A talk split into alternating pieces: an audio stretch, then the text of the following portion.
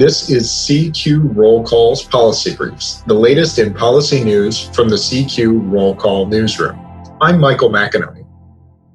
As a result of late census data, some states are looking at truncating their map making process or using alternative data altogether for their once a decade redrawing of the political maps used for state legislative seats and congressional districts.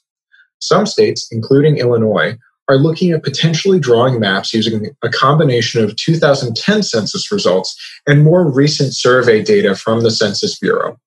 Jay Young, the director of Common Cause Illinois, called the state the canary in the coal mine for the use of potentially inaccurate census data for its new political maps.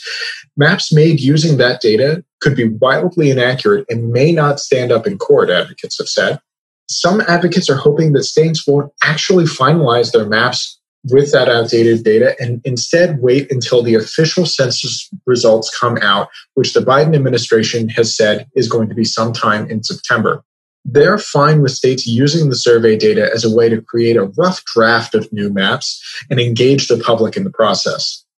In the meantime, redistricting reform advocates find themselves pushing to keep the existing process open to the public and fair. That may mean putting on the back burner any efforts to change how those legislative maps are drawn.